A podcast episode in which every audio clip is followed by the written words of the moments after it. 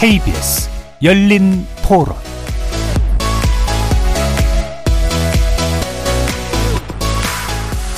안녕하십니까. 케이비에스 열린 토론 정준희입니다. 지금까지 대통령님의 행보를 가지고 뭐라고 왈가왈부하는 거는 시기상조다라는 생각을 가지고 있습니다. 정치 초보잖아요. 그랬을 경우에 내각이나 장관들을 전문가도 좋지만 정치를 아는 그런 분을 세웠어야지 야당, 여당 이런 조율들, 민심을 좀 잘 보지 않았을까라는 생각. 뭐 실망은 많이 했지만 앞으로 잘 돼야 되지. 나라가 살려면 인사도 잘해야 되고 민생도 잘해야 되고 두루두루 잘해야 되는데 한 가지만 잘한다고 그게 뭐 되겠습니까? 뚜렷하게 뭐 시원한 그런 정책이 펼쳐진 거는 없다고 생각은 들고요. 선거에 공을 세웠다는 측면들이 더 이상 확대되거나 아니면 기존의 게 그대로 유지되면 안 될 것 같고요. 이번에도 물 난리가 서울에 났었고 했는데 이제 국가적 위험 상황이나 그런 사건이 발생했을 때 대처를 잘 해줬으면? 어떤 인재풀도 그렇고 어떤 위기 상황에 대한 대비 능력도 그렇고 국정 철학이나 모든 것들이 준비가 안 되는 것 같아요. 국민들이 지켜보고 있습니다. 잘 하십시오. 거리에서 만나본 시민들의 목소리 어떻게 들으셨습니까? 윤석열 대통령이 오늘로 취임 백일째를 맞았습니다. 오월 십일 대통령으로서 공식 업무를 시작한 당일부터 청와대를 시민에게 개방했고 용산 대통령실로 출퇴근을 하며 기자들에게 상시 노출됐습니다. 취임 후 십여일 만에 치러진 한미정상회담 그리고 나토 정상회담을 통해서 비교적 빨리 국제무대에 데뷔했죠. 하지만 잇따른 인사 논란에 휘말렸고 최근 초등학교 입학 연령 하향으로 대표되는 주요 정책에 대해서 국민적인 반감 기류가 형성됨은 물론 여당 내부의 혼란한 모습에도 일조한 것처럼 비춰지면서 국정 지지율은 급격한 하락세를 면치 못했습니다.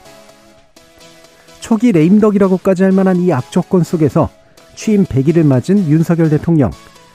국정 동력 확보를 위해 내놓을 카드가 무엇인지 궁금한데요. 이틀 전 광복절 경축사 그리고 오늘 취임 백일 기자회견을 통해 연이어 발표한 국정 운영 계획이 과연 여론을 움직일 수 있을지 귀추가 주목됩니다. 오늘은 정치 전문가 두 분과 함께 윤석열 정부 백일을 돌아보고 성공적 국정 운영을 위해 반드시 해결해야 할 과제는 무엇인지 논의해보는 시간 갖겠습니다. 케이비에스 열린 토론은 여러분이 주인공입니다. 문자로 참여하실 분은 샵 구칠삼공으로 의견 남겨주십시오. 단문은 오십 원, 장문은 백 원의 정보 용료가 붙습니다. 케이비에스 모바일 콩 그리고 유튜브를 통해서 무료로 참여하실 수 있고요. 모바일 콩을 통해서는 보이는 라디오로도 만나실 수 있습니다. 시민 논객 여러분의 뜨거운 참여 기다리겠습니다. 케이비에스 열린 토론 지금부터 출발합니다.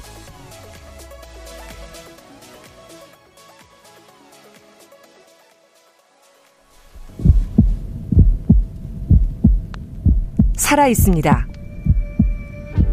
토론이 살아있습니다. 살아있는 토론, 케이비에스 열린 토론. 토론은 라디오가 진짜입니다. 진짜 토론, 케이비에스 열린 토론.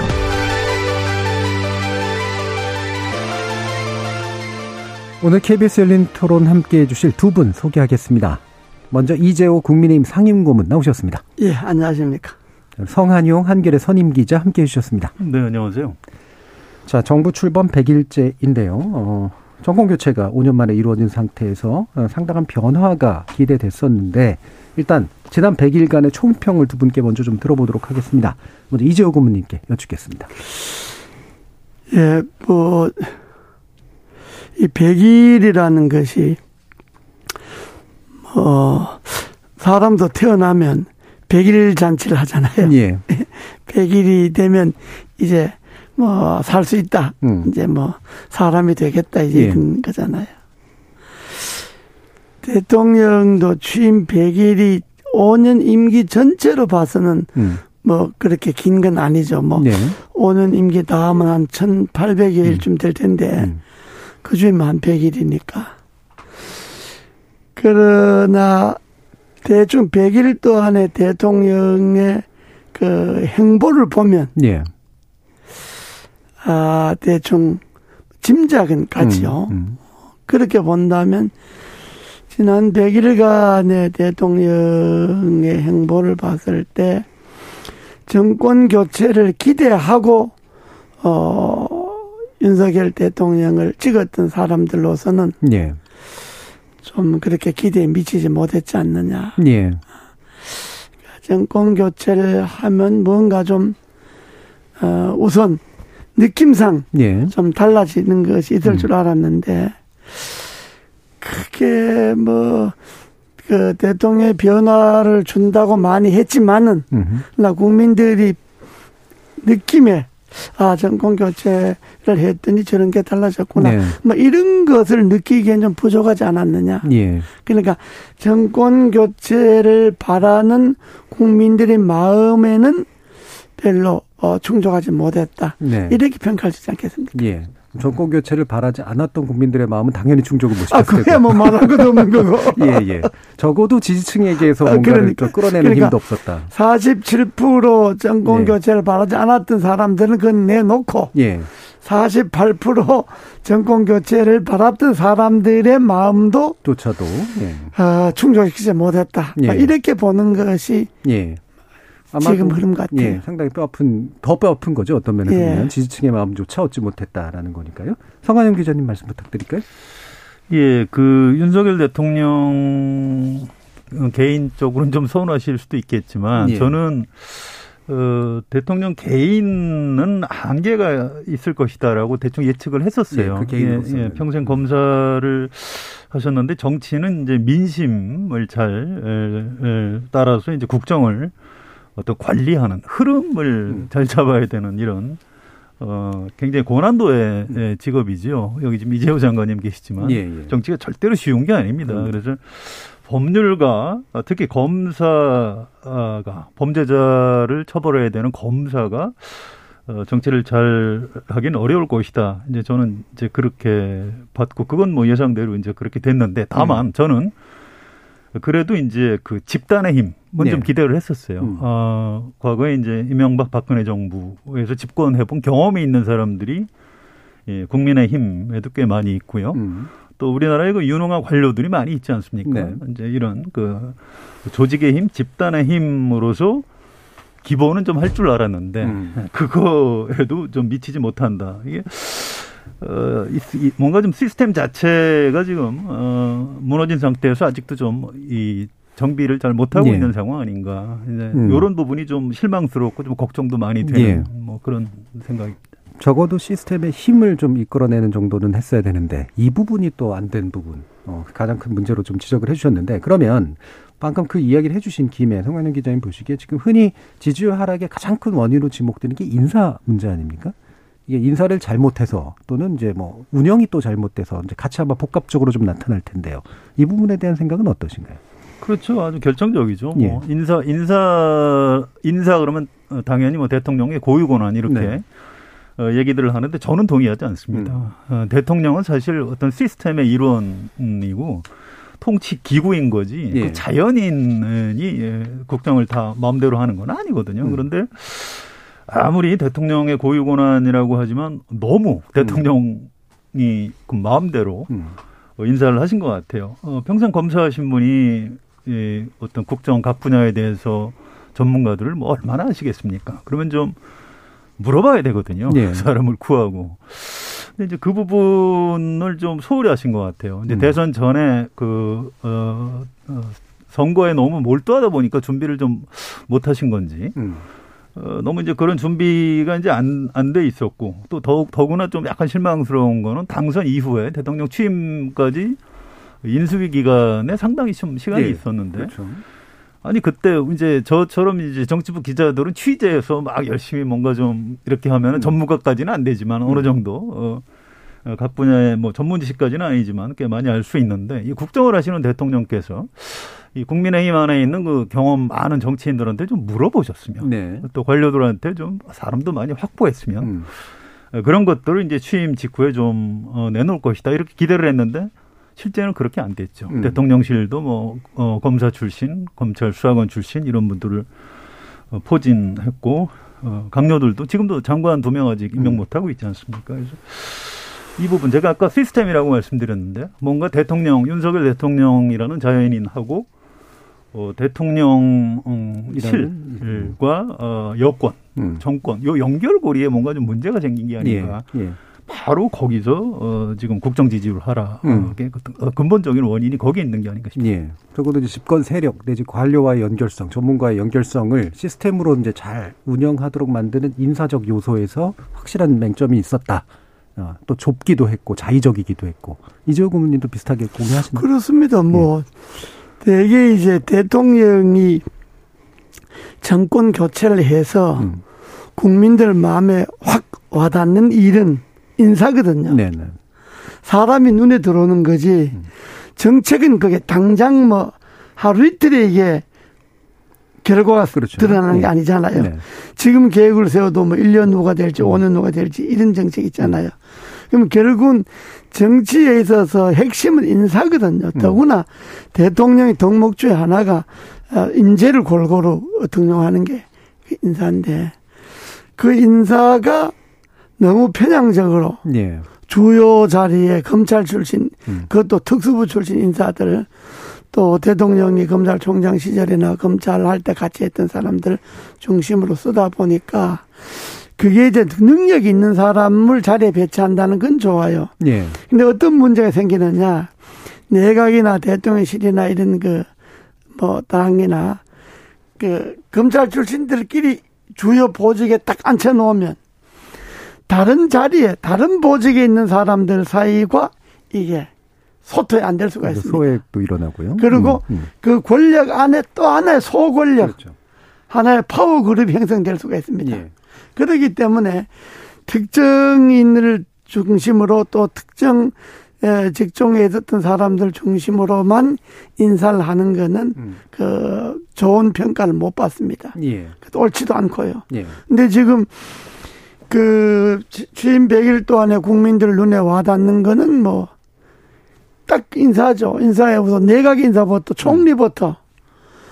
그래도 윤석열 대통령이 정권을 잡았으니까 본인이 정치를 안 했던 사람이니까 뭔가 좀 새롭고 어 좀 젊고 좀 유능하고 막 이런 그 참신한 사람을 좀 예. 내각에 좀 기용을 하지 않겠는가 그런 기대를 했잖아요. 어? 그런데 뭐 총리부터 노무현 정권 때 총리했던 사람. 또 그 이후에 뭐 여러 고위 뭐 로펌이나 대기업 예. 이런 데 있었던 사람 이런 게 그러니까 별로 신선하지 본인이 능력은 고사하고 첫 내각의 총리로서 정권의 첫 인사로서 음. 국민들이 별로 신선하게 느껴지질 않잖아요. 네네. 이제 그렇게 되니까 그다음에 들어서는 장관들 인사라고 하는 거는 뭐 별로 지난 정권의 인사와 큰 차이가 없잖아요. 음. 그리고 중간에 낙마도 하고 네. 뭐 청문회 통과 안 된 사람 그대로 임명도 하고 이러니까 지난 정권을 그렇게 비판하고 정권 교체를 그렇게 원했던 사람들이 눈에 볼 때는 첫 번째 인사가 확 와닿아야 되는데 음. 아, 이게 뭐 별로 그렇게 신선하지도 못하고 뭐 예. 일을 잘할 것 같지도 않고 음. 네, 여기서부터 점수가 확 음. 깎이는 거죠. 예, 예. 확 깎이는 데다가 그다음에 이제 또 그 인사의 사적 친분 음. 뭐 동창 학 동창 관계 뭐 친구 관계 뭐 이런 거 또 그 부인과의 예. 관계 음. 뭐 이런 부분들이 인사에 이제 문제 거론이 되고 그러니까 음. 점점 국민들의 마음속에 아 이게 윤석열 대통령이 뭐 좀 잘할 줄 알았는데 뭐 인사도 뭐 별로 마음에 와닿지 않는다. 예. 이제 이렇게 돼버리니까 국민들이 일단 뭐 쉬운 말로 말해 입맛을 음. 입맛을 잃어버린 거지. 예, 예. 처음부터 입맛을 잃어버리니까. 지지도가 그렇게 뭐 많이 올라가기 어렵게 되어버렸죠. 그러니까 제일 문제는 인사인데 그다음에 그들이 이제 인사를 그렇게 했으면 그들이 정말 백 일 동안에 잘 해나갔으면 네. 대통령실도 그렇고 그래서 뭐 아 뭐 생각보다 사람들이 잘하네 뭐 좋네 이럴 텐데 또 그런 평가도 못 받잖아요. 그렇죠. 네. 그러니까 결국은 국민들의 마음속에 정권 교체에 대한 실감을 음. 별로 못 느낀다. 뭐 이런 거 아니겠습니까? 네, 입맛을 그, 잃었다 이런 표현도 쓰셨는데요. 예, 인사 예. 부분 예. 제가 좀 뭐 짧게 좀 예. 보충 말씀을 드리고 싶은 게, 인사를 대통령이 아주 내가 그 가까운 사람들만 쓰겠다. 음. 그래도 그분들이 진짜로 뭐 좀 어, 일을 잘 하면 예, 또 그 예. 인사를 통해서 국민이 볼 때 아, 이 음. 윤석열 대통령이 뭘 하겠다는 거구나. 이걸 분명하게 알면은 음. 그나마 납득을 할 겁니다. 네. 그런데 지금 그건 아니거든요. 지금 백 일 정도 지났는데 이 인사를 통한 메시지가 없어요. 그냥 친한 사람을 쓴 거지. 그러니까 이걸 예를 들어서 오늘 그 소득 어, 주도 성장 같은 잘못된 경제 정책을 폐기했습니다. 뭐 그 좋은데 음. 그러면 어, 인사 정책을 통해서 그러면 윤석열 대통령의 윤석열 정부의 경제 정책은 뭐다? 네. 이거를 보여줘야 되는데 지금 경제 주요 포스트에 있는 분들을 통해서 어떤 국민한테 어떤 메시지를 네. 주시는 거죠? 그런 게 없는 거죠. 주로는 재정감 뭐죠? 그러니까 그냥 네, 뭐, 뭐 국제화하고 네. 뭐 그냥 잘 해보겠다. 네. 아니 뭐 항상 대통령은 잘 해야 되는 거죠. 음. 그런데 이제 국민 입장에서 이제 화가 나니까 아니 지금 음. 뭐 하시는 겁니까? 대통령한테 자꾸 물어보는 건데 대통령은 아니 전임 정부보다는 뭐 이게 낫지 않냐 이제 이렇게 말씀을 하시는 바람에 예. 또 국민들의 감정선을 좀 건드리신 건드렸죠. 거죠. 그래서 예. 그 두 가지가 좀 겹치면서 좀 상황이 좀 악화되고 있는 것 같습니다. 음. 그리고 두 번째 인사가 이제 문제고 그 다음에 소통이 문제인데 네. 소통주에는 야당과 소통이 문제입니다. 음. 지금 야당이 다수당이기도 하지만은 음. 그러나 어차피 대통령이 정책을 풀어감에 있어서 국회 동의를 안 받으면 안 되잖아요. 네. 국회 협조를. 그럼 국회 협조를 받으면 여야의 협조를 받아야 되는데 여당 뭐 같은 편이니까 그렇다 치고 야당은 다수이기도 하지만은 야당의 적극적 협조를 받으려면 인수위 때 음. 대통령 당선자 시절이 이 두 달 있었잖아요. 이 두 달의 황금 시간입니다. 음. 골든 타이밍 이때 좀 야당 의원들도 만나고 야당 원내대표나 지도부들도 만나고 또 야당의 원로 정치인들도 좀 만나서 내가 이제 정치를 처음 하는데 대통령이 어쩌다 됐는데 어쩌다 됐는데 어, 어쩌다 된 거죠. 예. 됐는데 예. 정말로 내가 이런 이런 생각을 갖고 정치를 하려고 하니까 예. 좀 잘 도와주십시오.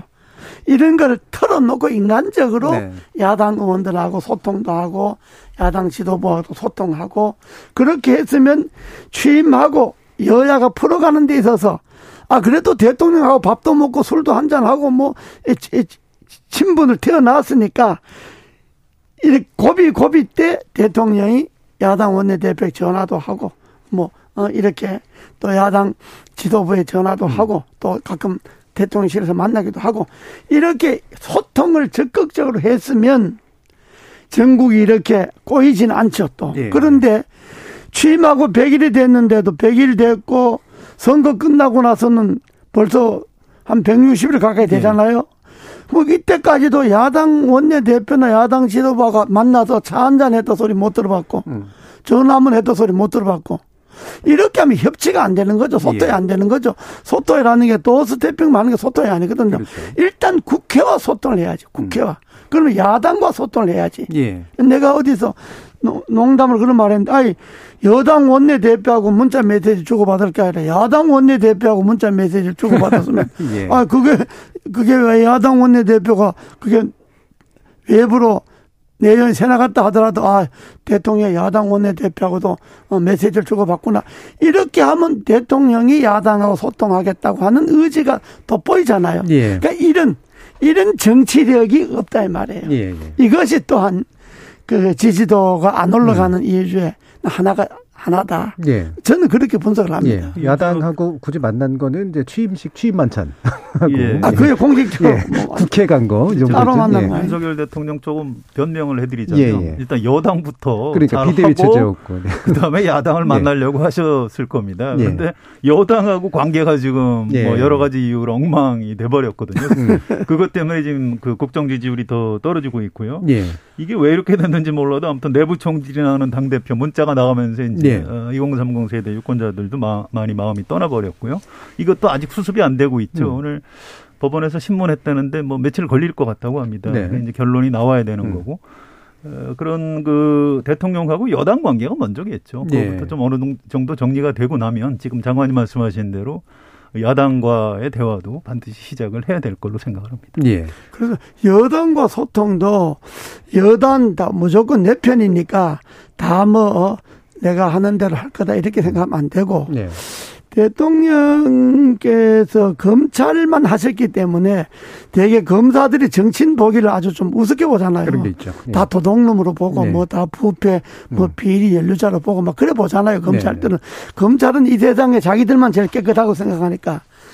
그런 선입견이 있어서 그런지 여당 정치인들하고도 골고루 음. 골고루 접촉을 하고 대화를 하고 그러지 않은 것 같고 예, 예. 내가 대통령이니까 뭐 내 말 들어라 내 따라오라 뭐 왜냐 그러면 여당 의원들하고도 골고루 접촉을 하면 친윤이니 뭐 반윤이 그렇죠. 이런 말이 없어지거든요. 대통령 됐으면 다 친윤이지 뭐 음. 어? 아, 경선할 때야 후보가 다르니까 다를 수 있지만은 그래 그건 그런 걸 보면 지금 원내 분위기를 보면 원 여당 국회의원들하고도 골고루 네.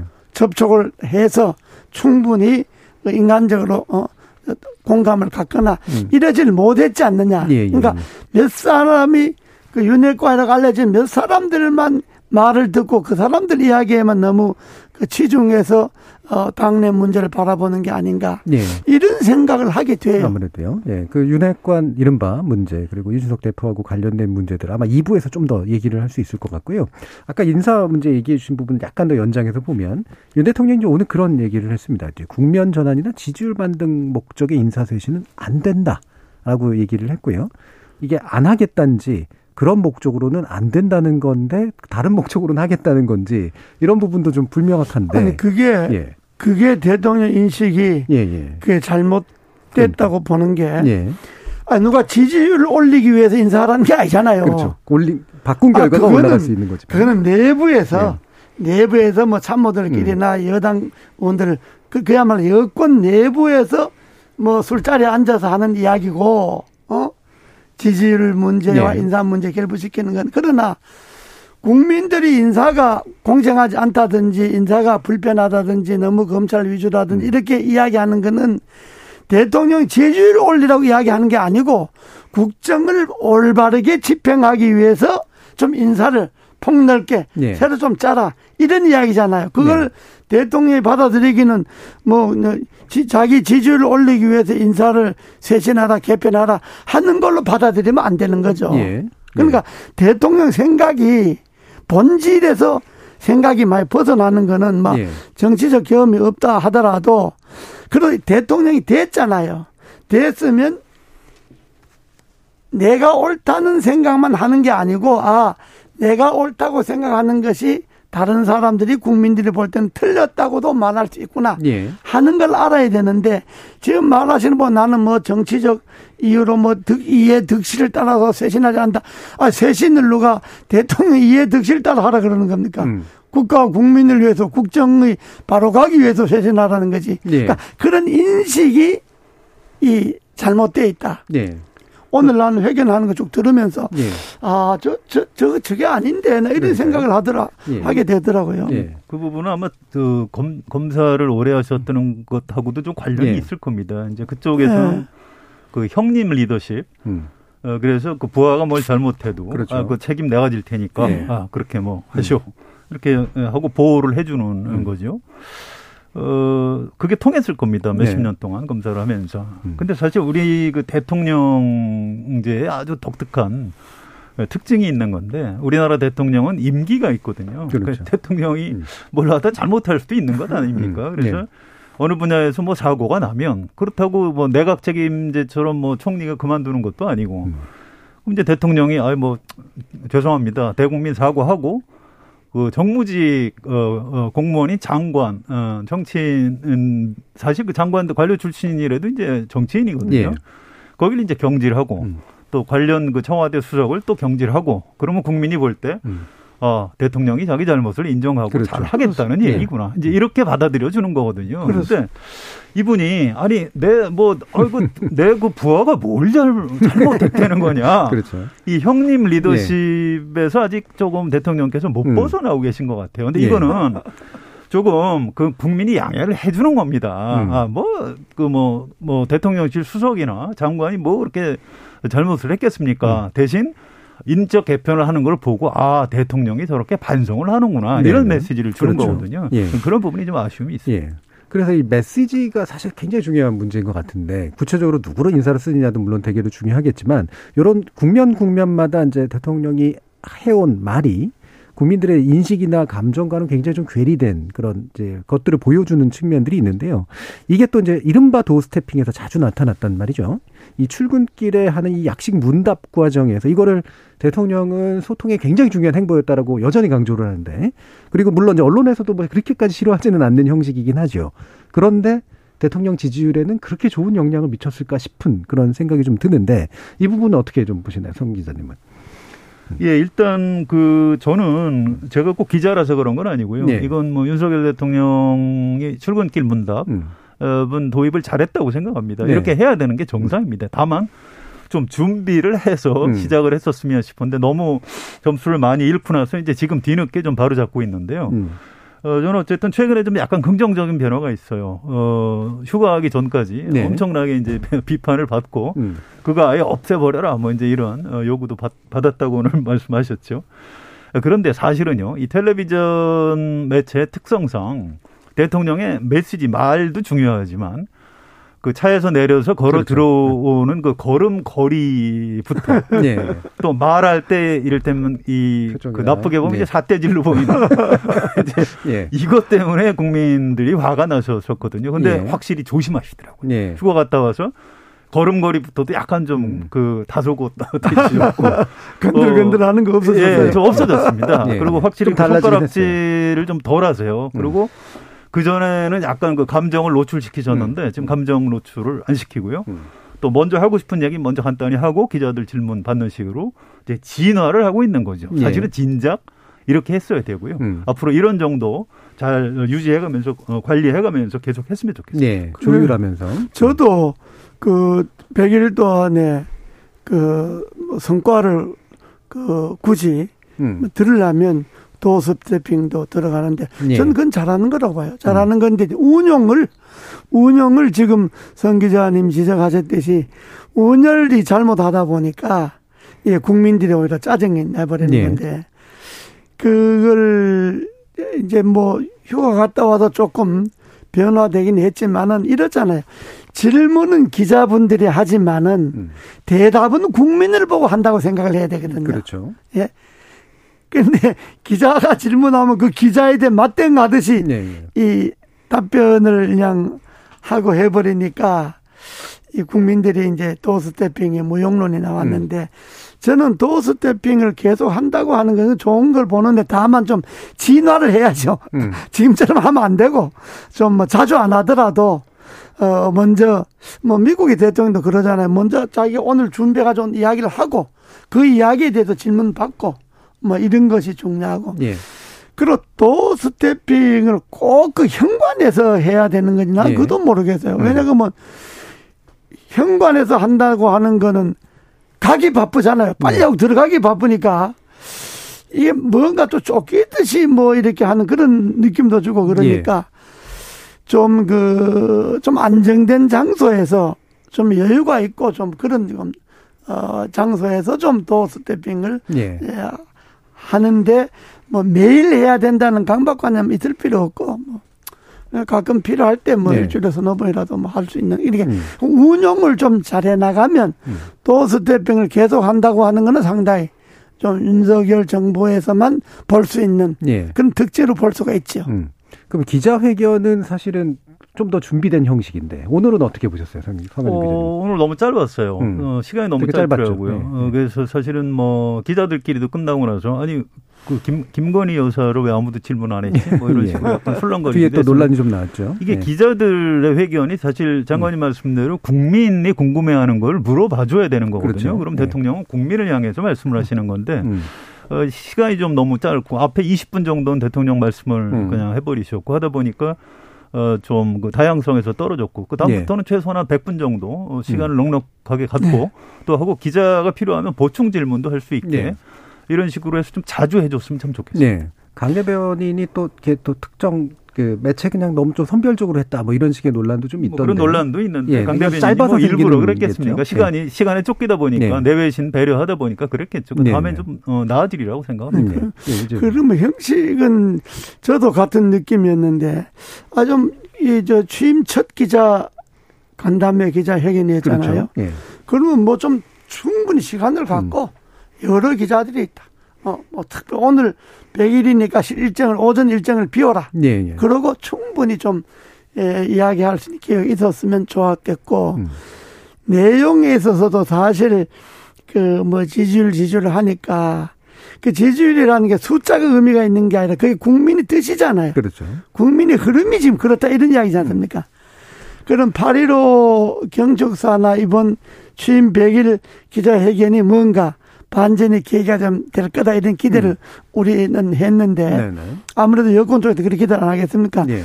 그런 걸 보면 팔 일오 경축사도 그러고 오늘 그 기자회견문도 그러고 국민들의 큰 감동이 없, 없어요. 보면 예. 뭐 아 정말 잘했다. 아, 저 그동안에 어, 저 공격도 많이 받더니만 오늘 정말 잘하시네. 음. 어, 그러고 뭔가 알맹이가 있네. 뭐 들을 만한 게 있네. 아, 그 앞으로 뭐가 어떻게 되겠구나. 단, 단 한 가지라도 아, 앞으로 뭐가 어떻게 변하겠구나. 네. 뭐 이런 구체적인 그런 것이 있어야 되는데 팔 일오도 그렇고 오늘도 그렇고 너무 이게 원론적이고 그렇죠. 너무 교과서적인 네. 이야기만 하다 보니까 국민들이 기대에 큰 감동을 못 주지 않았느냐. 네, 네. 뭐 아마 대통령실에서는 뭐 남북관계 팔 일오에 뭐 어, 담대한 제안을 했지 않느냐 이런 이야기 할 수 있겠지만 그러나 우리가 볼 때는 아무리 담대한 제안도 북한이 들어야 그게 담대한 제안 된 예. 거지 예. 아, 북한이 안 들으면 소용이 없잖아요. 그렇죠. 지금 예. 그러니까 북한이 들을 수 있는 건 뭔가 한 가지 정도라도 예, 예. 뭔가 좀 있어야지 전체가 다 북한이 아예 안 들어버리거나 이렇게 하면 이게 그냥 남북관계의 제안을 위한 제안에 불과하지 실질적인 기대가 네. 없잖아요. 그러니까 그런 것도 뭐 이야기하는 단 한두 가지라도 실질적으로 북한과 음. 뭐가 대화가 될 수 있는 거 뭘 낸다든지 뭐 이렇게 했으면 좀 국민들이 가뜩이나 문재인 정부 이후에 남북관계에 대해 불안하게 생각하는 국민들도 많이 있잖아요. 어, 많이 있는데 그분들의 마음도 네. 아 저렇게 하면 뭐 되겠구나 이런 생각을 줘야 되는데 그런 것들이 좀 부족하고 있지 않았느냐 음. 그런 생각이 들더라고요. 네. 그러니까 기자회견 오늘 한 거랑 얼마 며칠 전에 이제 경축사에서 이제 대통령의 발언을 이렇게 좀 전체적으로 묶어 보면 뭐 성과 강조하는 거야 뭐 당연히 그럴 수 있느라고 치고 이제 주로는 이제 전 정부 비판 구체적인 측면은. 그리고 자유라는 굉장히 추상적 가치를 지금 취임 이후부터 계속해서 강조하고 있는 그런 측면. 그리고 말씀하신 것처럼 뭔가 제안이나 뭔가 나오긴 했는데 그게 구체성이나 실효성을 좀 가지고 있느냐에 대해서 의문부호를 표시하는 그런 영역들까지 있습니다. 이 부분에 대한 성 기자님 말씀 좀 들어볼게요.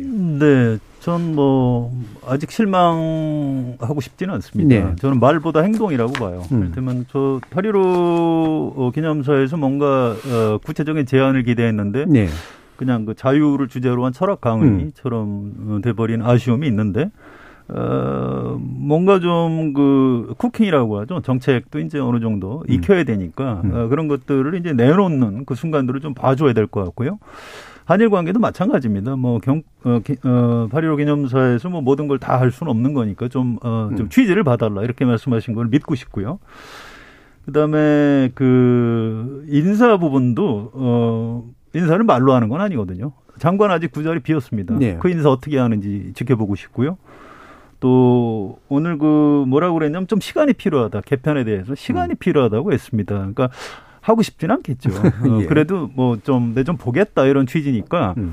저는 대통령실 개편이 필요하다고 봅니다. 예. 개편을 하면 화난 우리 국민들이 조금 조금 다 다르게 생각하실 거예요. 음. 우리 유권자의 절반이 윤석열 대통령을 찍었습니다. 예. 불과 얼마 전에 백 일 전에 아니 백, 백, 어, 백육십일 초 네. 그래서 네. 어, 아직은 그렇게 뭐 뭐라고 그럴까 뭐 이 정권 끝난 것처럼 이렇게 얘기하는 건 저는 예. 옳지 않다고 보고요. 지금도 어, 대통령이 조금 그 정의 표시만 좀 하시면 음. 상당수의 지지층이 좀 돌아올 걸로 봅니다. 이게 사실 음. 후보 때도 그 윤석열 후보가 뭘 좀 말을 잘못하고 실수하면 지지율이 쭉 빠졌다가 또 한 한 달 뒤에 또 다시 정상화되고 이런 게 있었어요. 아주 특이한 현상인데 우리 그 유권자들이 여론조사에 대한 답변도 전 약간 예. 징벌적으로 하는 측면이 있다고 봅니다. 예. 아 이거 마음속으로 지지하면서도 음. 아, 좀 이게 네. 혼내줘야 되겠지. 네. 아니 나 지지 안 한다. 그렇죠. 지금도 마찬가지라고 봅니다. 대통령을 실제로 찍는 행위하고 여론조사 전화 걸려왔을 때 아니 나 저 아니 나 그 그분 그 사실 찍었지만. 에이 미워 죽겠어. 아, 저 지지 안 해요. 네. 좀 혼내줘야지. 뭐 좀 이렇게 혼내주고 싶은 네. 마음. 이런 분들이 한, 한 뭐 십오 퍼센트, 이십 퍼센트 포인트는 된다고 봐요. 그래서 음. 대통령이 전 지금도 안, 안 늦었다고 봅니다. 지금도 좀 이렇게 성의 표시하시고 국민하고 싸워서 이기려고 들지 하지 마시 하지 마시고 자세를 낮추시면은 음. 다시 국정 지지를 회복할 수 있다고 해요. 그렇습니다. 이제 뭐 천팔백 일 중에 백 일이니까. 예. 뭐, 뭐, 임기 끝난 것도 아니고 이제 시작이니까 오늘 회견도 전체적인 기조가 뭐 내가 다소 잘못한 부분도 있고 하니까 앞으로 잘하겠다. 뭐 이런 거니까. 예. 예, 뭐 준비해서 잘하겠습니다. 뭐 이런 음. 음, 것이 주, 주도니까 뭐 그렇게 본다면 뭐 역시 기대를 갖고 봐야 되지만은 이런 거죠. 우리, 우리 정권 교체를 한 국민들 입장에서는 대통령을 지지하고 대통령을 지키긴 하지만은 그렇다고 해서 대통령이 잘못된 생각이나 잘못된 정책을 지지하거나 지키는 건 아니거든. 네. 대통령은 지키지만은 대통령의 잘못을 지키는 건 아니란 말이에요. 음. 이게. 그러니까 임기 오 년의 대통령인데 처음에 잘 잡아야 앞으로 잘 나간다 이런 거잖아요. 네. 어? 첫 단추를 잘 끼워야 이게. 되잖아요. 네. 그런 의미에서 취임 백 일을 냉혹하게 음. 이야기하는 거지. 뭐 대통령이 뭐 잘못됐으면 좋겠다든지 뭐 잘 못할 거라든지 이렇게 단정하는 건 아니고 네. 결국은 대통령의 잘못을 비판하고 지적하는 것이 대통령을 위하는 거라고 하는 것을 대통령이나 대통령 참모들 알아야 돼요. 예. 어? 그런 의지들이 사실은 여론조사의 부정평가에 포함되어 있는 바로 거죠. 바로 그거죠. 네. 알겠습니다. 그 여론조사의 부정평가라는 음. 게 무조건 대통령 싫다고 해서 하는 것이 아니고 방금 네. 말씀하셨듯이 잘해봐라. 대통령이 네. 더 잘해라 하는 음. 거. 어? 그러니까 대통령 당신은 찍어주고 당신 지켜주기는 하는데 그렇다고 네. 당신이 잘못한 것까지 우리가 다 감싸고 지키는 건 아니다 하는 것이 이 여론조사에 나타났다고 봐야죠. 예, 예. 중요한 지적해 주신 것 같습니다. 그래서 네. 저희들이 또 청취자들이 의견을 여러 가지 주신 게 있어서요. 그거 일단 또 들어보고 이어지는 이 부에서 또, 또 구체적인 내용 더 나눠보도록 하겠습니다. 정의진 문자 캐스터. 네, 지금까지 청취 여러분이 보내주신 문자들 소개합니다. 칠칠육구 님. 대통령을 처음 하니까 겪는 시행착오는 이제 더 이상 그만하고 국민의 소리를 더욱 귀담아 들어야 한다고 생각합니다. 정영호님, 대통령은 신념만 가지고 하는 게 아닙니다. 민심을 읽고 변화할 수 있는 유연함은 꼭 필요한 덕목입니다. 김장현님, 저는 정책 면에서 전 정부와 큰 변화를 못 느끼겠습니다. 대통령에 대해 흠을 잡고 물고 뜯는 언론이 문제가 아닐까요? 정구로님, 오늘 기자회견은 퇴임을 앞둔 대통령의 모습을 본 것 같습니다. 이제 백 일을 했는데 과업이 너무 컸던 게 아닐까요? 지지율 하락 국면에 겸손한 모습도 보이지 않아서 실망스러웠습니다. 김진희님, 도어 스태핑 횟수가 너무 많았습니다. 언론에 자주 노출되면 실수도 많아지기 마련이죠. 처음부터 잘할 수 없으니 전문가들의 조언도 들으면서 코칭을 받았으면 좋겠습니다. 시행착오를 겪다 보면 좋아질 거라고 봅니다. 이윤우님, 정권을 잡자마자 전 정권 정책 수사부터 시작해서 적대 정치를 하려고 하면 여야 협치는 어렵습니다. 경제 때문에 국민들이 어렵습니다. 여야 협치를 통해 경제 살리기에 올인했으면 좋겠습니다. 라고 보내주셨네요. 네, 케이비에스 열린 토론. 이 시간은 영상으로도 생중계하고 있습니다. 유튜브에 들어가셔서 케이비에스 일라디오 또는 케이비에스 열린 토론을 검색하시면 지금 바로 토론하는 모습 보실 수 있습니다. 방송을 듣고 계신 여러분이 시민 논객입니다. 계속해서 청취자 여러분들의 날카로운 시선과 의견 보내주세요. 지금까지 문자캐스터 정의진이었습니다. 토론이 세상을 바꿀 수는 없습니다. 하지만 토론 없이 바꿀 수 있는 세상은 어디에도 없습니다.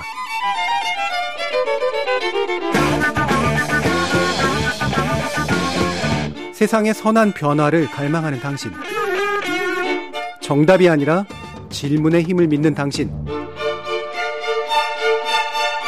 우리 케이비에스 열린 토론에서 만납시다.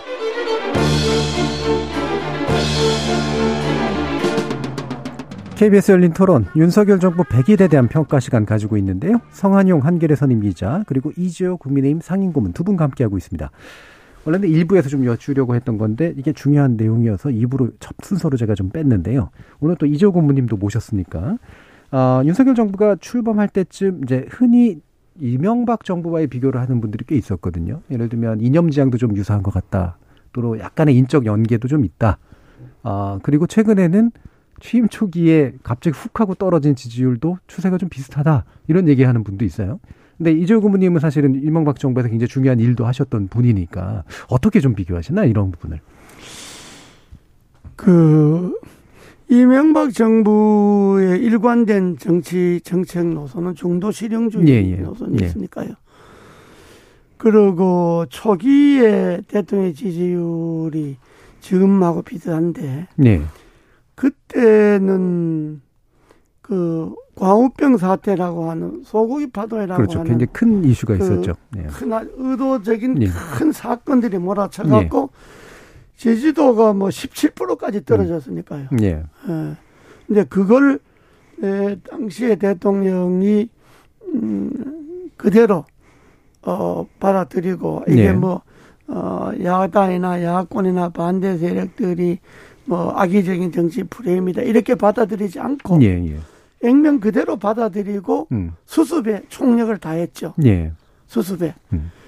그 수습, 대통령이 수습이라고 하는 거는 뭐 인사의 당사자들이 잘하고 못하고가 뭐 있어갖고 음. 그걸 가리는 게 아니고 결국 대통령이 초기에 인사를 한다는 거는 대통령이 국민들 앞에 잘못했다고 하는 거 사과하는 의미니까. 그래서 백 일도 안 된 백, 겨우 백 일 조금 넘었나? 네. 비서실, 실장부터 해서 싹 바꿨잖아요. 음, 그랬죠. 전부 교체했죠. 네. 또 가장 뭐, 어, 측근이라고 하는 저 같은 경우는 음. 제가 미국으로, 네. 외국으로 나갔지 않습니까? 음. 대통령 주변에 떠났지 않습니까? 그렇게 하고, 그, 그, 에프티에이 소고기 음. 협상 문제도 미국에 적극적으로 해갖고, 결국은 미국이 네. 한국에 주장을 다 받아주는 걸로 네, 네. 했잖아요. 그래서 이제 반 여권 안에 반대 세력이나 야권이 주 표적이 사라졌죠. 음, 음. 인사에서 비서실장부터 뭐 싹 바꿔버렸지. 음. 그럼 그 사람을 잘못해도 바꾼 게 아니잖아요. 바꿨지. 가장 측근이라고 하는 내가 외국으로 가버렸죠. 네. 그리고 미국이 협상해서 그 소고기 한국의 요 주장을 다 받아주는 걸로 했죠. 네. 그래서 일단 분위기를 좀 수습하는 늘어뜨리고 음. 연말에 가는데. 또 경제 파도에 드러나니까. 예. 그래서 경제 극복에 이제 올인을 했지 않습니까? 예. 그래서, 그래도, 그래도 그렇게 열심히 해서, 어, 지지율을 다시 오십 퍼센트로 회복하는데 일 년이 걸렸습니다. 예, 예. 일 년이. 이게 한번 이십 퍼센트를 떨어지면요. 음. 그게 쉽게 이게 쑥쑥쑥 올라가는 게 아니라고요. 음. 그리고 대통령실이 마음을 놓으려면 뭐, 마음을 놓는다는 게 좀, 좀 어폐가 있긴 하지만 삼십오 퍼센트는 돼야 네. 지지도가 늘 삼십오 퍼센트 정도 돼야 그래도 대통령이 마음 먹고 정치를 음. 할 수가 있지. 예. 이십 퍼센트대 계속 머물면 좀 사실 불안하죠. 예, 예, 예. 예. 음. 자, 요런 그, 지금 수습이 됐다라고 음, 얘기를 해주셨어요. 예. 근데 지금 그 다른 게 뭐냐면 음. 뭐 그때는 소고기 파도회라고 하는 그 사건이 있었지만은 예, 지금은 좀 누적된 이번 백 일 동안에는 뭐 큰 사건도 없었잖아요. 예, 그러니까 더 나쁜 거죠. 예, 잔디를 맞은 거죠. 큰 예. 사건도 없고 예. 그렇다고 대통령이 뭐 특별히 뭐 잘못하고 뭐 이런 건 별로 없었잖아요. 그런데도 예. 지지율이 빠졌다고 하는 거는 이게 더 더 문제죠. 더 문제죠. 그렇죠. 예. 문제죠. 그래서 그렇죠. 지금 예. 제, 제가 이제 말보다 행동이라고 아까 예. 말씀드렸는데 지금 윤석열 대통령이 기로에 서 있는 것 같아요. 음. 그러니까 이명박 대통령처럼 국민들한테 사과하고. 어, 청와대 뒷산에 올라가서 아침 이슬 노래 들으면서 뭐 이런 게 뉴스로 나오니까 음. 광화문에 몰려나갔던 국민들도 가만히 있어. 좀 대통령 취임한 지 얼마 되지도 않았는데 예. 좀 마, 마음이 짠하네 음. 이런 거거든요. 그래서 좀 풀린 겁니다. 네, 그렇죠. 그렇게 반성하고 예. 사과하고 또 진짜 누가 봐도 뭐 별로 잘못한 거 없는 대통령 비서실장부터 수석들 거의 다 교체하고 예. 그렇게 윤석열 대통령이 저는 행동을 하면 국민들이 다시 기회를 준다고 음. 보고요. 그렇게 안 하고 혹시라도 예. 버티면 음. 버티면은 어디까지 그러니까 떨어질지 네. 알 수가 없는 음. 거죠. 측근, 측근이라고 하는 사람들은요. 역대 정권이 다 그랬지만은 대통령 선거 때 죽을 힘을 다해서 대통령을 네, 만드는데 공로를 음. 세웠잖아요. 대통령이 됐잖아요. 그럼 측근들은 빠져줘야 돼요. 네, 보통 그렇죠. 네, 네. 네. 그래서 나도 그때 네. 바로 취임하고 얼마 안 돼서 바로 네, 미국으로 가서 한 일 년 네, 반 정도 있다 서운한, 서운하시면 하셨는데 김대중 대통령 때는 아예 그랬잖아요. 측근들이 우리는 임명직에 가지 안 간다고 측근들 선언을 해버렸잖아요. 그런데 네. 지금 유일하게 대통령 때 측근으로 했던 사람들이 정권 있네요. 잡고도 계속 남아있는 거는 윤석열 정부 때 사람들이라. 예, 예. 그 부분이 차이가 있습니다. 예. 이명, 이, 저는 이명박 대통령 주변에 음. 좋은 정치인들이 좀 계셨다고 봐요. 네네. 조언해 줄 수 있는. 예, 그분들이 음. 얼굴 시뻘게 지도록 대통령한테 좀, 네, 좀 모한 표현으로 들이받기도 하고 그렇습니다. 거기다 쫓겨나기도 하고 이제, 네. 이제 그런 얘기를 들었거든요. 무용담처럼. 예, 예, 예. 근데 예. 지금 윤석열 대통령한테 어, 지금, 그, 이른바 윤핵관이란 분들이 과연 그렇게 할까요? 전 별로 그러는 것 그런 같지가 않아요. 그런 조짐이 없어요. 네, 문자 메시지로 보면. 예. 참, 그, 걱정스럽습니다. 예. 그, 이쪽 윤석열 대통령이 원래 정치 안 하시던 분이기 때문에 음. 국민의힘을 선택해서 뭐 입당을 해서 이제 대선 후보가 네. 되고, 이거 다 좋은데, 이 건너올 때 파트너를 누구를 잡고 들어왔는지가 네. 참 중요한데, 음. 예를 들어서 이제 이재호 장관님처럼 어 지금 이제 그 적절한 연배 그런 분들이 계셨다면 네, 그분들 발이... 손을 잡고 건너 들어왔으면 괜찮을 텐데 그, 그, 그 부분에서 뭔가 좀 잘못된 것 같아요. 그게 뭐 좀 잘못된 게 그러고 좀 그 과감해야 되는데 그때 이명박 대통령 한반도 대운하를 공약으로 해갖고 당선이 됐잖아요. 그렇죠. 그럼 당선되고 나니까 야당에서 반대하고 뭐 난리 났잖아요. 그러니까 네. 과감하게. 포기했잖아요. 한번 대우는 포기한다. 어? 그리고 대신에 수혜와 가뭄에 위해서 사대강 청구하겠다. 예. 이렇게 야당하고 어? 협상을 해서 야당이 좋다. 대우나만 포기한다면 사대강 정면 좋다. 그래서 국회 예산 통과시켜줬잖아요. 예, 예, 그러니까 예. 뭔가 과감하게 포기할 건 딱 포기해야 돼요. 음. 그때 그 내 유흥실차 내가 미국에 있을 때인데 전화를 받았는데 아이 이 대표 내 그만두게 됐다고. 그래서 아이고 뭐 대통령이 새롭게 해보겠다는데 막 우리 어? 그동안에 뭐 선거 때 열심히 해서 당선시켰으면 됐으니까 예. 아니, 나도 미국에 와 있는데 뭐 아이고 뭐 서운하게 생각하지 말고 싹 다 그만두시라고 뭐 그렇게 이야기도 했는데 그때 그런 거는 대통령이 인사를 한다는 거는 아, 내 잘못을 국민들 앞에 인정하고 음. 뭔가 새롭게 보인다는 거니까 국민들이 그걸 좋아하는 거거든요. 예. 근데 물론 하는 사람 입장에 볼 때는 이거 며칠 하지도 안 하고 좀 억울하기도 하고. 음. 자, 그러면 지금 이제 그 사실은 여당에서의 그러니까 사실 정치적인 임, 어떤 네트워크를 구성하는 게 굉장히 중요한 부분이냐. 아까 이제 이재호 고모님께서도 언급해 주셨듯이. 근데 지금 벌어지는 일들을 보면 물론 뭐 대통령의 잘못이라고 얘기할 수 없는 요소들도 굉장히 좀 많이 있습니다만 지금 이제 나타나고 있는 건 대통령이 이 대표를 미워해서 결국 윤핵관을 이용해 가지고 이 대표를 축출하고 여당 정부를 또 만, 전부를 또 이렇게 아우르는 게 아니라, 아, 친윤이라고 하는 일부 세력하고만 뭔가를 이제 친윤 체제를 꾸리는 방식으로 가는 거 아니냐라고 보는 게 이제 상당한 이미지인 것 같아요. 이 부분에 대해서 실제로 그렇다고 좀 보시는지 아니면 좀 다른 요인들도 있다고 생각하시는지. 어, 두 가지가 다 있습니다. 예. 사실 윤핵관의 가장 중심적인 인물은 윤석열 대통령이에요. 예. 사실은 그런 거예요. 예. 그게 본질이고요. 근데 음. 그걸 대통령을 공격하기 뭐하니까 윤핵관이라고 네, 공격을 그렇습니다. 하면서 좀 음. 그런 부분이에요. 그래서 대통령과 관련된 부분은 뭐 그거대로 좀 정리를 해야 되고요. 음.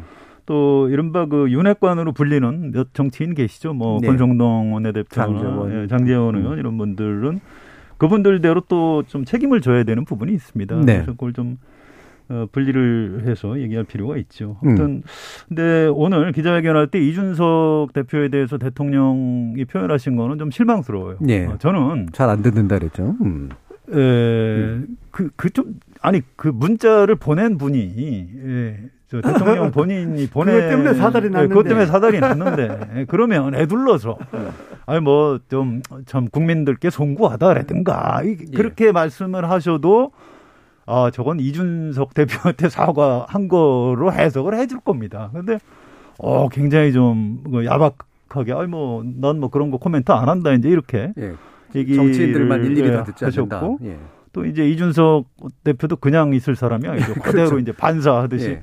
아이 뭐 나 뭐 바빠서 나 뭐 나 대통령이 뭐라 그러지. 아니 이게 도대체 무슨 그 참 이 예, 예. 코미디처럼 만들어 버리는 그러니까 이런 부분 참 실망스럽고 이것도 예. 전 대통령이 정치 경험이 좀 없기 때문에 음. 뭐 그럴 수 있습니다. 이거는 대통령의 정무 라인 참모들이 잘못됐다고 봐요. 오늘 당연히 이 질문이 나오게 돼 있었던 네. 겁니다. 어떻게 답변 준비를 진짜 이 따위로 예, 예. 맞게 못했는지 이건 저 국민의 한 사람으로서도 음. 분노를 참을 수가 없습니다. 맞습니다. 옛날에는 이 여당하고 대통령하고는 그 분리될 수 없는 게 뭐 네. 물론 뭐 당부에 대해서 개입 안 하는 건 좋은데 음. 옛날에는 대통령 여당 총재였잖아요. 그렇죠. 어? 그걸 뭐 당정 분리한다 그래갖고 음. 대통령 때만 이제 총재는 예. 따로 하고 예, 당권은 주는. 예. 음. 그만큼 대통령하고 여당은 분리될 수 없는데 지금 당이 지금 뭐 비대위를 만들고 뭐 취임 백 일 만에 비대위 만들고 뭐 당 대표가 쫓겨나가다 밖에서 저렇게 음. 싸워 싸고 하는데 그걸 대통령이 안 챙겨봤다 모른다 이렇게 하면 그 국민들에 대해서 좀 그 예의가 아니지. 네. 예. 음. 그리고 이번 저 사달 난 게 본인이 그 저 원내대표인데 메시지 보낸 거잖아요. 네네. 물론 메시지 보낸 게 이제 권성동 의원이 실수로 이게 드러나서 파장이 생긴 거지만은 그러나 본질적으로는 대통령이 원내대표하고 문자 메시지를 주고받을 정도로 그건 사실 아니지. 음. 뭐 할 말 있으면 전화로 해보면 되는 거지. 이제 근데 그런 어쨌든 그래서 사달이 났으면 음. 본인이 오늘 같은 날 질문이 나올 것 아닙니까? 그럼요. 그럼 뭐 덕담이라도 어? 아 이준석 그 대표도 정치적으로 장래가 있는 분인데 음. 좀 일이 잘 됐으면 좋겠다든지 음. 그리고 국민 여러분들께 진짜 송구스럽습니다. 내가 공룡이 원내대표에게 그 문자 메시지 보내갖고 네, 네. 그게 발달이 됐는데 앞으로 그런 거 철저히 제가 참 없도록 하겠습니다. 음. 뭐 이 정도는 멘트를 해줘야 음. 국민들이 그래도 대통령을 믿고 아, 좀 솔직하구나 뭐 따르지. 그러니까 음. 때로는 좀 자기가 부끄러울 정도로 솔직한 면이 있어야 되거든, 대통령이. 음. 그러잖아요. 인정할 거 인정하고. 네. 음. 그런데 뭐 전혀 그런 거는 딱, 입 닫고 뭐, 아, 난 못 챙겨봤다. 이렇게 이야기하면 그거는 좀 아니죠. 예. 그럼 성 기자님이 보시기에 지금의 여당은 비대위 체제로 가긴 했습니다만 결국에는 그래도 이제 이른바 이제 친윤 체제로 구축되는 과정에 어떤 도정에 올랐다. 이렇게 보시나요? 예, 뭐, 음. 그, 그건 이제 그, 지금 우리나라 이제, 지금 이른바 보수정당, 네. 내지 이제 국민의힘의 전신인 옛날 한나라당 때부터의 음. 약간 문화 자체가 좀 그런 게 그런 있는 게 것 있죠. 같아요. 음. 민주당하고 좀 약간의 좀 차이가 있습니다. 음. 민주당 쪽은 옛날부터 좀 약간 좀 그 리버럴 예. 하는 분위기가 있는데 이 보수 쪽은 아무래도 좀 대통령 중심으로 음. 나라 그러니까 뭐 좀 좋게 표현하면 애국심이 강해서 그런 거고 집권 여당이라 그런 거고 예 뭐 보수의 성격이 원래 그런 건지도 예. 모르겠어요. 아무튼 어, 대통령을 그 어 뭐 당에 가장 높은 어른으로 해서 좀 뭉치자 이제 이런 음. 것들이 있기 때문에 당도 결국 이제 그렇게 개편이 될 걸로 보고요. 이 체제가 좀 길어지는 거는 어, 국민의힘을 위해서도 별로 좋은 것 같지는 않아요. 음. 어쨌든 어, 큰 선거를 두 번 이긴 정당에서 도대체 비대위가 왜 들어섰는지 가만히 생각해 보면 이게 설명이 안 되는 네. 거거든요. 그래서 네. 빨리 당원들하고 국민들에 의해서 새로운 당 지도부가 음. 어, 들어서고. 어, 그런 그 정통성 있는, 어, 대표가, 음. 어, 대통령하고 이제 관계 설정을 다시 좀 잘 해보는, 음. 어, 이런 수순이 좀 반드시 필요하다고 생각합니다. 예. 이재호 고문님은 이제 예. 상임 고문이시니까요. 뭐 그렇다고 예. 이제 뭐 매번 다 당부에 뭐라고 언급해 주실 수는 없으시겠지만, 이준석 대표가 가처분 인용부터 해서, 가처분 신청부터 해서 지속적으로 현재 국민의힘의 일종의 정상화 과정에 어, 원튼 원치 않든 걸림돌이 될 가능성은 상당히 높잖아요. 그렇습니다. 예, 어떻게 보세요? 그, 방금 그 성 기자님 말씀하셨지만은, 음. 이 비대위를 억지로 만든 거잖아요. 네. 난 처음부터 그걸 반대했어요. 음. 아니, 대표가 징계를 받아서 당원권 정지가 됐으면 대표 직무대행이 음.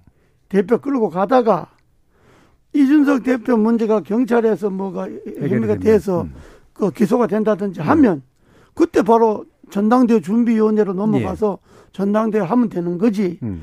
굳이 비대위를 만들어서 할 일이 뭐가 있느냐. 비대위를 지금 만들었잖아요. 음. 구월, 구월, 시월, 십일월 정기국회입니다. 국정감사 있는 네네. 정기국회입니다. 그럼 정기국회 있는 동안에 비대위가 무슨 역할을 하겠습니까? 예, 예. 못합니다. 그냥 원내대표 체제죠. 사실. 그리고 십이월 들어가면 이제 일월 달에 저 전당대회 한다 하더라도 음. 십이월부터는 정기국회 끝나면 사기 전당대회 준비를 하기 위해서 의원들이 분주하단 말이에요. 네. 그럼 뭐 비대위에 눈길 돌릴 틈도 없는 음. 거예요. 음. 어? 당권 주자들은 자기들끼리 돌아다니고 음. 그러면 사실상 비대위가 할 일이 없는 거예요. 물리적으로. 예. 어? 그게. 그러니까 아, 전당대회를 빨리 해서 지도체제를 빨리 이준석이 빨리 내보내고 전당대회 빨리 해갖고 하려면 아니 바로 전당대회 준비위원회를 해버리면 되는 거지. 잘하네. 뭘 비대위를 따로 만들어요. 음. 어? 집권당에. 그래서 이 비대위 자체가 공연히 억지로 비상상황을 만들어갖고 비대위를 만들어 놓으니까 음. 아니, 할 일도 없는 비대위를 갖고 이걸 또 당장 만들자 말자 또 당장 또 뭐 어, 전당대회를 바꾸려고 하니까 그것도 이상하고 음. 육 개월 끌고 가려니까 별로 할 일도 없고 결국은 원내대표 체제로 가는 그렇죠. 겁니다. 당이라고 네. 하는 게. 네. 그래서 이번에 여당의 비대위라고 하는 거는 명분도 없고 내실도 없고 음. 공연히 당의 분란만 가져오는 거다. 네. 이렇게 봐야죠. 그리고 음.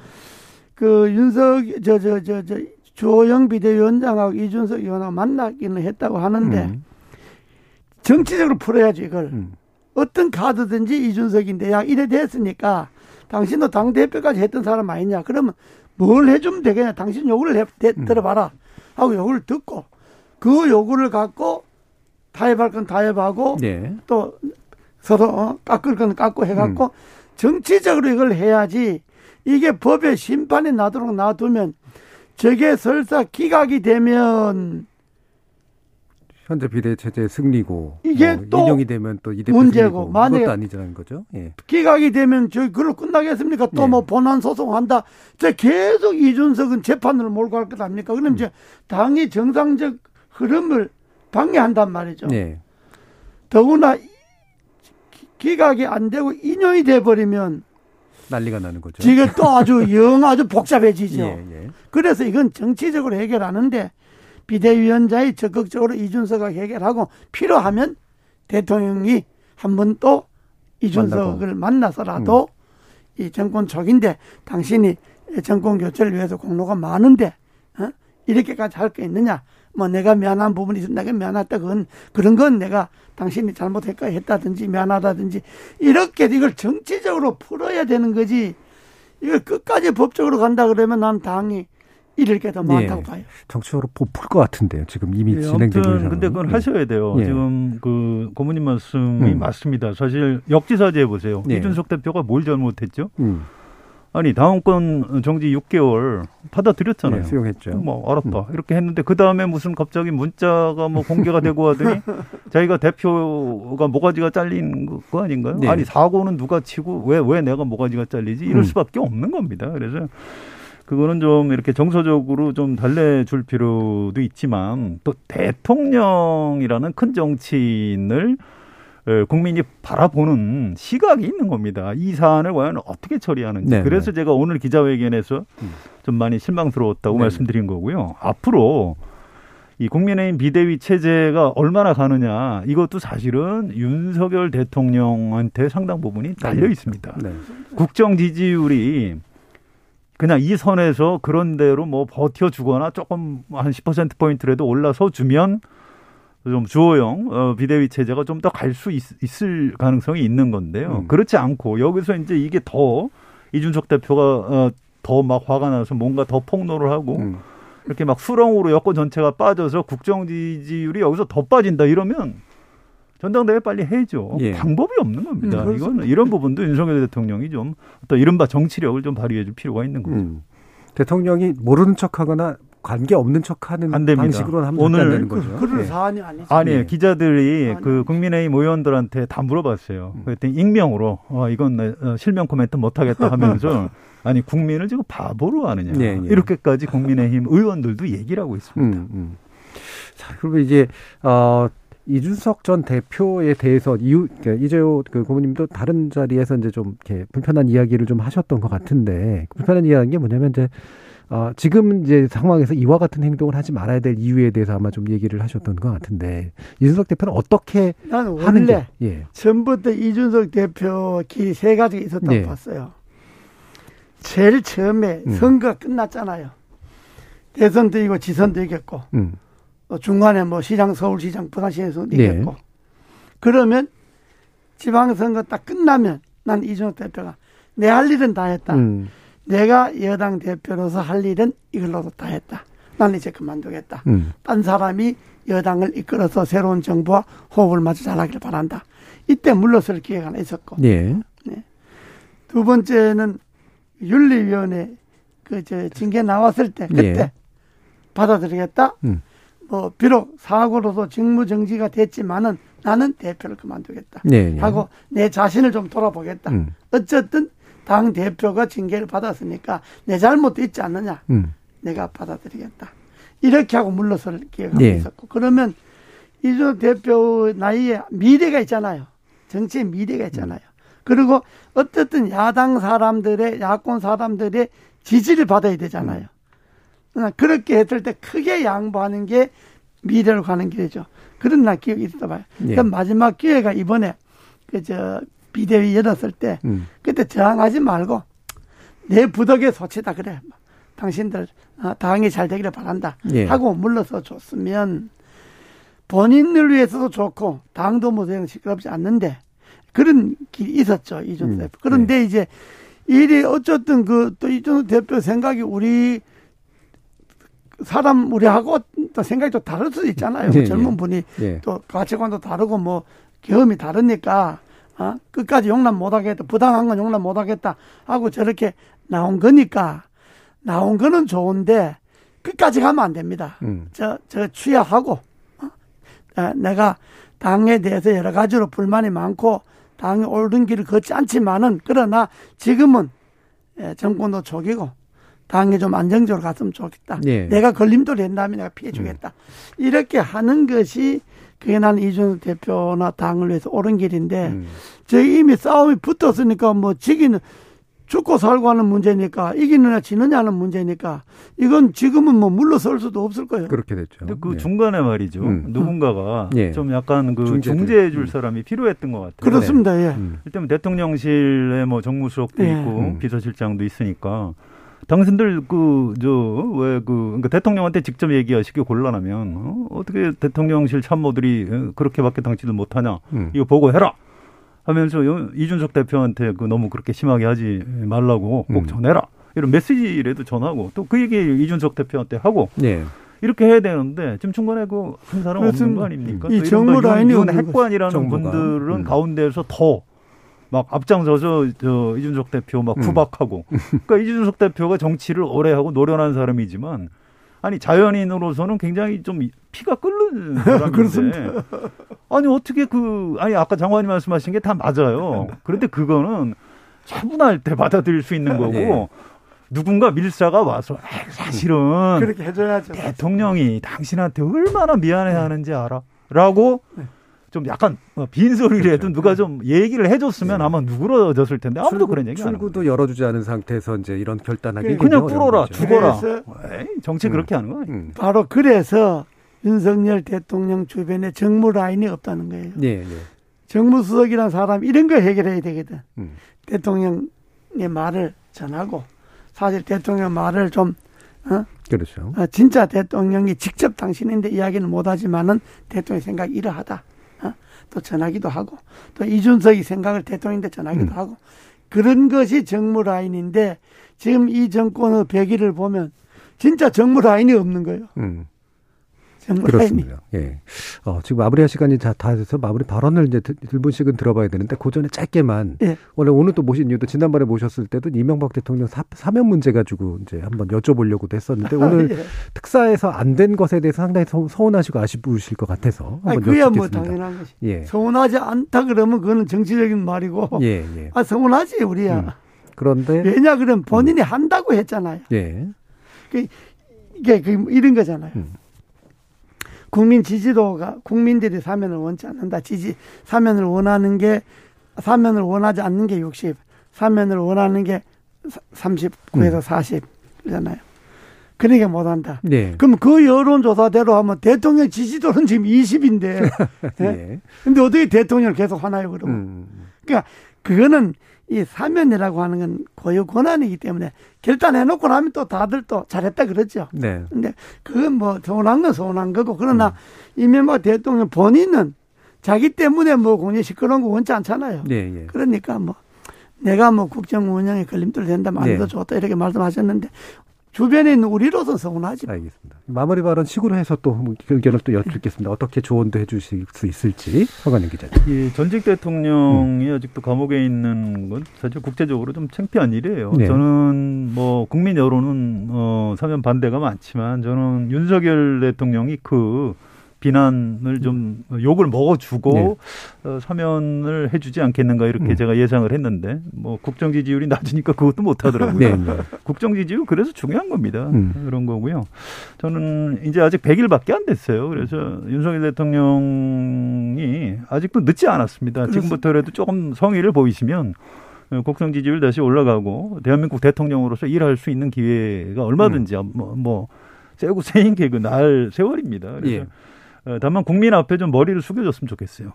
어, 뭐, 뭐 행동으로 보여주셔야 됩니다. 인사로 보여주셔야 되고 어, 도어스태핑 할 때 이미 태도를 좀 바꾸셨듯이 예. 실제 국정에서도 국민한테 사과하시면 되는 겁니다. 뭐 잘못 음. 아니, 어차피 국민이 주인인데 일, 일하는 사람이 주인한테 잘못했다고 하는 게 무슨 흉이 되겠습니까? 예, 그렇게 하고 어, 좀 겸손한 태도를 취하시면 앞으로도 얼마든지 기회가 있다고 생각합니다. 예. 이재호 고문님께도 마지막. 예, 저도 뭐 거의 같은 생각입니다. 음. 이게 대통령이 내가 옳다고 생각하는 것을 국민이 다 옳다고 생각하지 않는다는 거. 음.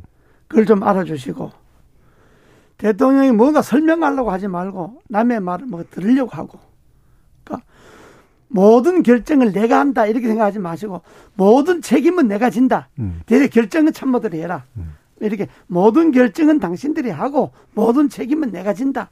이런 자세로 나가면 음.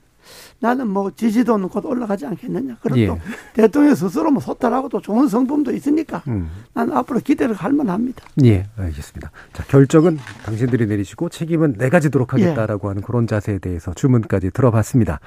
자, 오늘 대통령 취임 백 일을 맞아서 어, 케이비에스 열린 토론 진행해봤는데요. 오늘 토론 함께해 주신 이재호 국민의힘 상임고문 그리고 성한용 한겨레 선임기자 두 분 모두 수고하셨습니다. 감사합니다. 네, 감사합니다.